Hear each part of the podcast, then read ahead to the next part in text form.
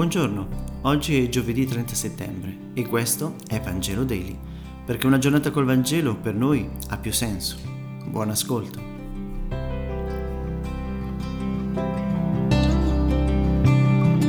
Dal Vangelo secondo Luca, capitolo 9, versetti 57 e 62. In quel tempo, mentre andavano per la strada, un tale disse a Gesù: «Ti seguirò ovunque tu vada». Gesù gli rispose: «Le volpi hanno le loro tane e gli uccelli del cielo i loro nidi, ma il figlio dell'uomo non ha dove posare il capo». A un altro disse: «Seguimi». E costui rispose: «Signore, concedimi di andare prima a seppellire mio padre».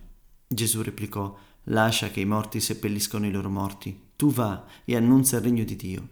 Un altro disse: «Ti seguirò, Signore, ma prima lascia che io mi congedi da quelli di casa». Ma Gesù gli rispose: «Nessuno che ha messo mano all'aratro e poi si volge indietro è adatto per il regno di Dio». Parola del Signore.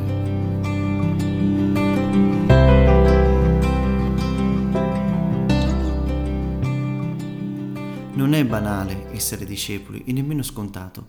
Gesù non cerca seguaci a tutti i costi, pone dei limiti, manifesta delle precise esigenze.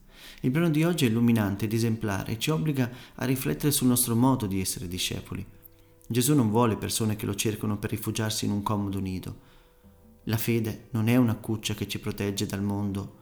Lui non ha dove posare il capo, dice, e chiede ai suoi discepoli la stessa disponibilità a mettersi continuamente in gioco, in discussione. Gesù chiede di lasciare i legami parentali, l'idea dell'appartenenza ad un clan, a superare i miti ancestrali della famiglia totalizzante. È un legame che produce la morte interiore, che rende schiavi di un'idea, che smorza le ali. Gesù ci ammonisce a non rimpiangere il passato, a non voltarci indietro. Quante volte invece noi cattolici viviamo rivolti al passato cercando di farlo rivivere. La logica del regno è radicalmente diversa. Solo persone libere, disposte a mettersi in discussione, rivolte al futuro, allora potranno seguire il Maestro. È esigente il Signore, ma dona una prospettiva nuova a chi vuole assaporare e condividere il grande sogno di Dio. La lezione di questo Vangelo è immensa. Tutte quelle volte che siamo noi a prendere iniziativa per seguirlo, lo facciamo mossi da un'idea che molto spesso è troppo stretta per poterci fare entrare realmente in Dio. Allo stesso modo, quando è Dio a prendere l'iniziativa, cerchiamo costantemente di temporeggiare, di accaparrare scuse, ma solo per il fatto che abbiamo paura che tutto sia così vero da non averne più reale controllo. Ma la domanda vera è: si è liberi quando si ha tutto sotto controllo, o quando si decide di rischiare per qualcosa in cui realmente si crede? Dio ha bisogno di questa decisione.